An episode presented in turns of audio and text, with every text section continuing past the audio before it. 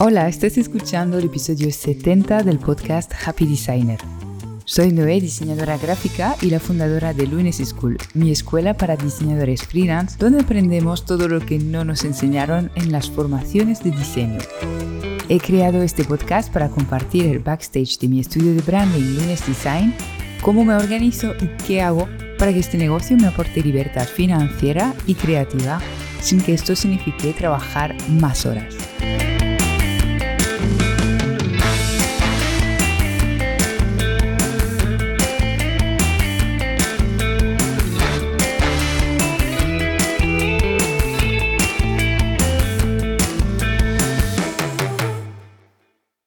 En este episodio quiero compartirte una reflexión que supuso un verdadero cambio de chip para mí y que cada vez que lo comparto con alumnos en mis formaciones les vuela la cabeza.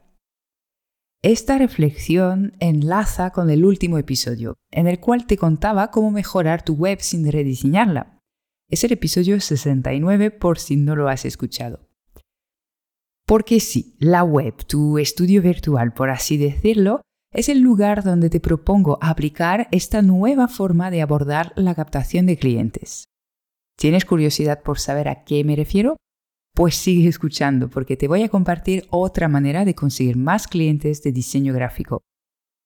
Si eres diseñador gráfico freelance, y bueno, ya me imagino que lo eres si escuchas este podcast, lo normal es que dediques buena parte de tu horario laboral a buscar clientes de forma más o menos activa por ejemplo, en reuniones con personas interesadas en tu servicio, publicando en las redes sociales, apuntándote a eventos de emprendedores, creando contenidos para seducir tanto el algoritmo de Google como clientes potenciales y un largo etcétera.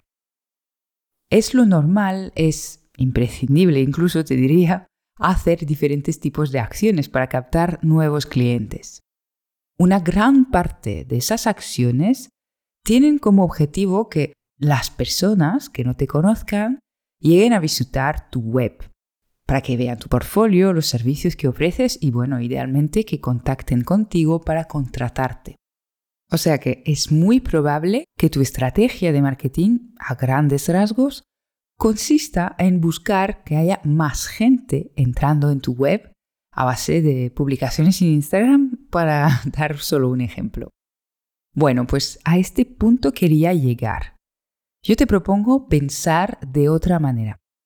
Mira, ¿cuántos visitantes al mes tienes en tu web? Si no lo sabes, oye, me gustaría mucho que lo mires. ¿Cuántos visitantes cada mes entran en tu web? ¿Cuántos son? ¿Miles? ¿Centenares de personas? Quizás sean solo unas 20 personas. Da igual, apúntalo, tenlo claro. Y ahora, la segunda pregunta. ¿Cuántas personas te escriben cada mes para pedirte un presupuesto? No creo que sean centenares de personas, ¿verdad? Pero quizás llegues a decenas de personas. O quizás solo sean unas tres personas. Pues mira, y finalmente me gustaría saber cuántas de estas personas acaban siendo clientes de tus servicios de diseño gráfico. Como siempre digo, no hay malos números, ¿vale? No hay nada malo en esto. Lo único malo que puedes hacer es no mirar y no conocer estos números. Porque mira, entre el número de visitantes de tu web y las personas que contactan contigo y acaban siendo tus clientes, se saca un número muy interesante y es el ratio de conversión de tu web. Por ejemplo, si yo tengo 100 visitantes al mes en mi web, que de esas 100 personas me escriben 10 personas a través de mi formulario de contacto y una persona acaba siendo mi cliente, puedo decir que tengo un ratio de conversión del 1% en mi web. No son matemáticas muy complicadas como ves. Ahora viene la reflexión interesante. Si en lugar de enfocar todo tu esfuerzo en que haya más personas visitando tu web, a base de publicar en redes, por ejemplo, y te dedicas a mejorar tu conversión web, ¿te imaginas lo que puede suponer para tu negocio? ¿Te imaginas que, por ejemplo, de estos 100 visitantes al mes, que por cierto no es mucho, ¿eh? llegas a tener cinco clientes en lugar de solo uno, imagínate esto. Lo que te estoy diciendo es que puedes tener más clientes sin invertir más esfuerzo o tiempo en tu estrategia de marketing. Y me gusta decirlo a menudo, cuantas veces mejor, porque realmente siempre que buscamos más clientes, lo que pensamos que hay que hacer es aumentar nuestro esfuerzo en marketing, que no es mala idea, ¿vale? Pero creo que es un buen punto de partida también empezar a mirar lo que está pasando en nuestra web y cómo mm, tenemos este ratio de conversión. Entonces, ¿cómo se consigue esto? ¿Cómo conseguimos mejorar nuestro ratio de conversión en la web? Pues seguramente ya lo estás adivinando, se trata de optimizar la web. En un momento te voy a contar más sobre ello y sobre las cosas que puedes hacer al respecto. Pero primero me gustaría recordarte que el 3 de mayo organizó un taller online sobre este tema concreto, cómo mejorar tu web para conseguir un mejor ratio de conversión. Estaremos tres horas juntos en un grupo muy reducido y yo te contaré y aplicaremos al momento unas estrategias sencillas que optimizarán tu web de manera a conseguir que más visitantes se conviertan en clientes. Si quieres unirte, te invito a mirar los detalles de este workshop llamado Web Upgrade en mi web luneseschool.com. Como ves, quedan muy pocos días para apuntarte, así que no te lo pienses mucho, míralo a ver si te interesa y de ser así, pues reserva tu plaza cuanto antes.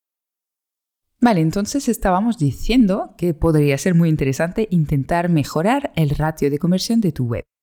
¿Cómo lo puedes hacer? Bueno, lo primero que te voy a pedir es que decidas si lo que quieres medir son las ventas, ¿vale? Cuántos clientes consigues a través de los visitantes de tu web o los leads, que sería en este caso contabilizar cuántas personas te escriben a través del formulario de tu web. Puedes decidir medir una cosa u otra. Yo te recomiendo echarle un ojo a las dos cosas para tener realmente el ratio de conversión de venta, pero tú mismo también puede ser muy interesante mirar lo otro. La cuestión es esta, medir ir viendo qué está pasando en tu web. Si no has hecho esto nunca, es hora de empezar, mi amigo.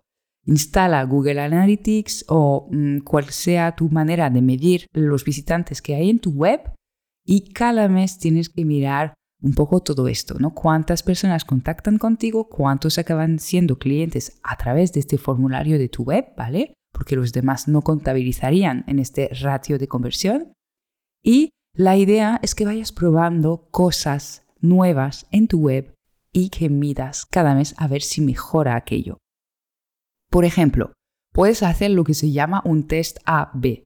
Es decir, imagínate que en la página de inicio de tu web tienes un botón, una llamada a la acción que invita a las personas a reservar una sesión de valoración gratuita contigo, ¿vale? Lo típico que hacemos nosotros diseñadores para hablar con nuestros clientes, conocerles antes de pasarles un presupuesto.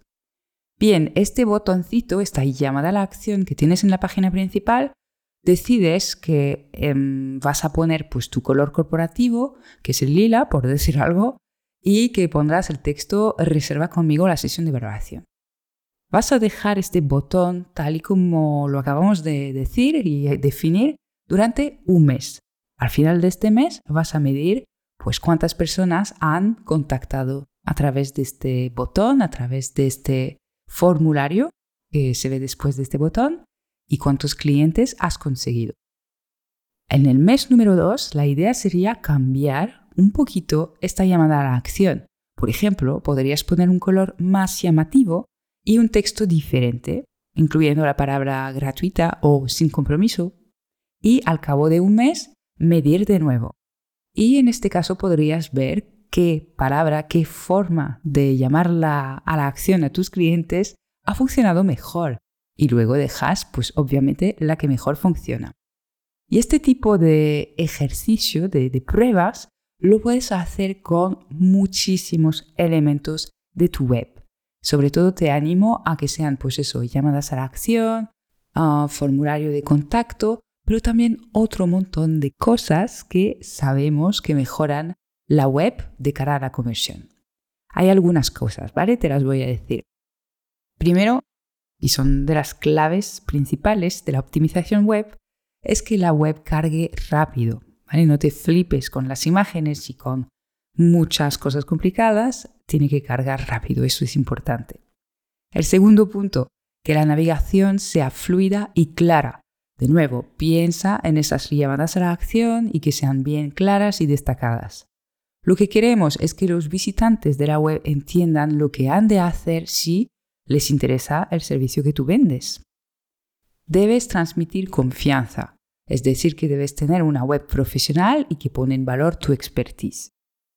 Debes atraer a las personas adecuadas, porque claro, si aquí acaba entrando una persona que no califica como cliente ideal o que no puedes ayudar con tu servicio, pues obviamente no van a convertir. Esto piénsalo sobre todo cuando trabajes tu SEO y tu marketing en general.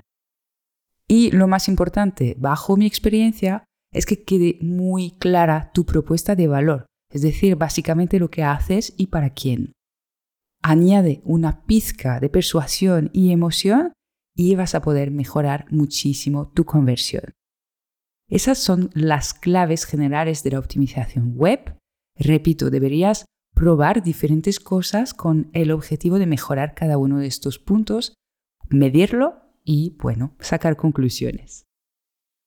Insisto un poquito más en el punto que a mí me parece más importante, la claridad de propuesta de valor, la persuasión, la emoción, ¿vale? Son elementos claves y determinantes para que la conversión ocurra. Este punto es el que trabajaremos de forma más específica en mi taller Web Upgrade. Te recuerdo que es este miércoles 3 de mayo, o sea que no queda mucho para apuntarte. Te dejo toda la información en mi web luneseschool.com.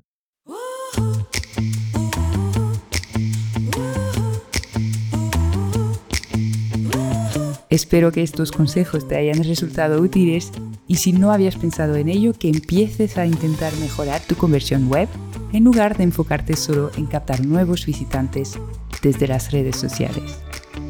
Te mando un abrazo y hasta muy pronto para un próximo episodio.